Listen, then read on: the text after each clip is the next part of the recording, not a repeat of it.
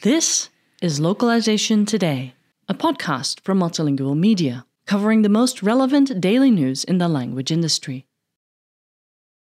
Enco, a Michigan based company specializing in technology for radio and television broadcasting, announced July 6th that it has acquired TranslateTV and Sentinel Solutions. By acquiring TTV, Enco's leadership believes the company will be better suited to serve Spanish speaking audiences by providing real time translations of captions for English programming.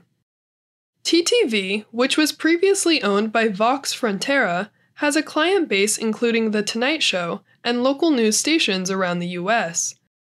Enco will continue to work with these clients to provide Spanish translations of their closed captioning.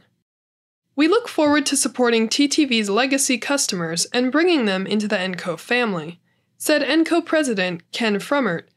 We will develop and innovate the TTV platform for new applications and use cases while bringing 24 7 product and technical support to the existing TTV client base. Enco already offers translations of closed captioning in 45 different languages, Spanish included, through its enTranslate service. However, this service only allows for cloud based processing. By acquiring TTV, Enco will be able to more efficiently offer Spanish translations for clients who prefer to host their own systems and remain independent of the cloud. Vox Frontera has made a strategic decision to focus our company resources on other development efforts, said Gregory Schmidt, the CEO of Vox Frontera.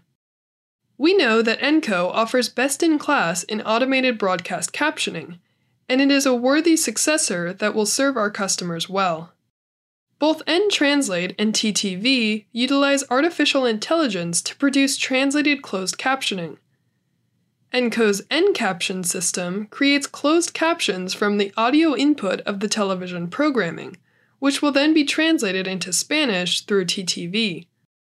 We will enable this technology to natively accept live and pre recorded audio feeds and automatically convert them to text, Frummert said. Our same workflow will inject these translations onto multiple consumer platforms, presenting live, accurate captions on TV sets, desktop, laptops, and mobile devices. This article was written by Andrew Warner and was originally published on multilingual.com on July 9th, 2022. Thank you for listening to Localization Today. To subscribe to Multilingual magazine, go to multilingual.com/subscribe.